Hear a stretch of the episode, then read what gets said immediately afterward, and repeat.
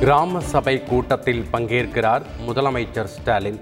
காஞ்சிபுரம் செங்காடு ஊராட்சியில் நாளை நடைபெறும் கூட்டத்தில் உரையாற்றுகிறார்.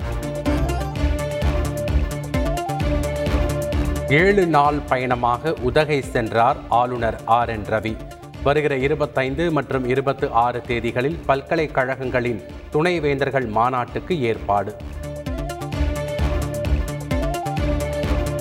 டெக்னோ டுவெண்ட்டி டுவெண்ட்டி டூ நிகழ்ச்சியில் விருதுகளை வழங்கினார் முதல்வர் ஸ்டாலின்.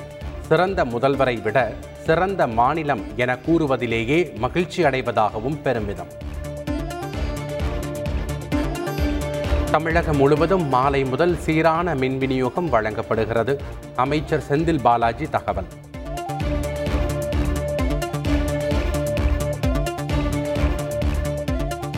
தமிழ்நாடு மின் வாரியத்தை தமிழக அரசு பலவீனமாக்கிவிட்டது.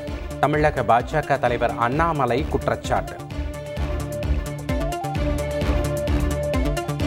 கடந்த ஆட்சியில் நடந்த தவறால் மின் பற்றாக்குறை ஏற்பட்டுள்ளதாக கூறுவது முற்றிலும் பொய்யானது.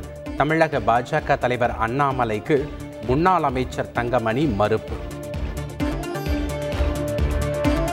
தென்காசி ஆழ்வார்குறிச்சியில் பள்ளி வாகனம் மோதி பனிரெண்டாம் வகுப்பு மாணவன் பலி. பேருந்துக்கு காத்திருந்த போது அவர் படிக்கும் பள்ளி வாகனமே மோதியதால் அதிர்ச்சி.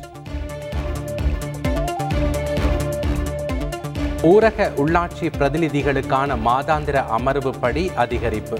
முதலமைச்சர் மு க ஸ்டாலின் உத்தரவு. ஆஸ்திரேலியாவுக்கு கடத்த இருந்த இரண்டு கோடியே முப்பது லட்சம் ரூபாய் மதிப்பிலான போதை பவுடர் பறிமுதல். சென்னை விமான நிலையத்தில் அதிகாரிகள் அதிரடி.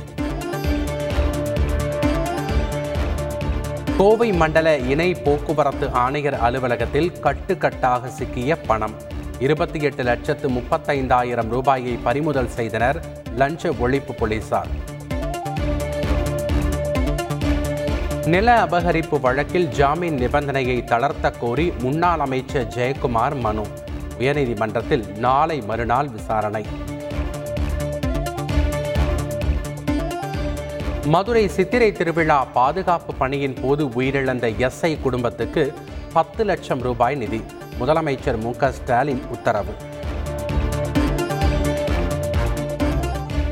தமிழகத்தில் பள்ளி கல்வி நிறுவனங்களில் மத அடையாளங்களுடன் கூடிய உடைகளை அணிய தடை விதிக்க வேண்டும். சென்னை உயர்நீதிமன்றத்தில் மனு தாக்கல். வெளிநாடுகளில் இருந்து இன்னும் ஐம்பத்தோரு விக்கிரகங்கள் வரவேண்டி உள்ளது. முன்னாள் காவல் அதிகாரி பொன் மாணிக்கவேல் பேட்டி. திண்டிவனத்தில் திடீரென தீப்பிடித்து எரிந்த எலக்ட்ரிக் ஸ்கூட்டர்.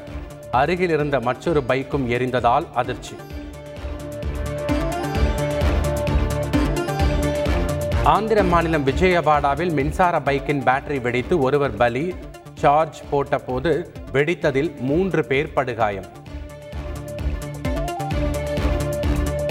ஐபிஎல் போட்டியில் குஜராத் அணி வெற்றி எட்டு ரன்கள் வித்தியாசத்தில் கொல்கத்தா அணியை வீழ்த்தியது.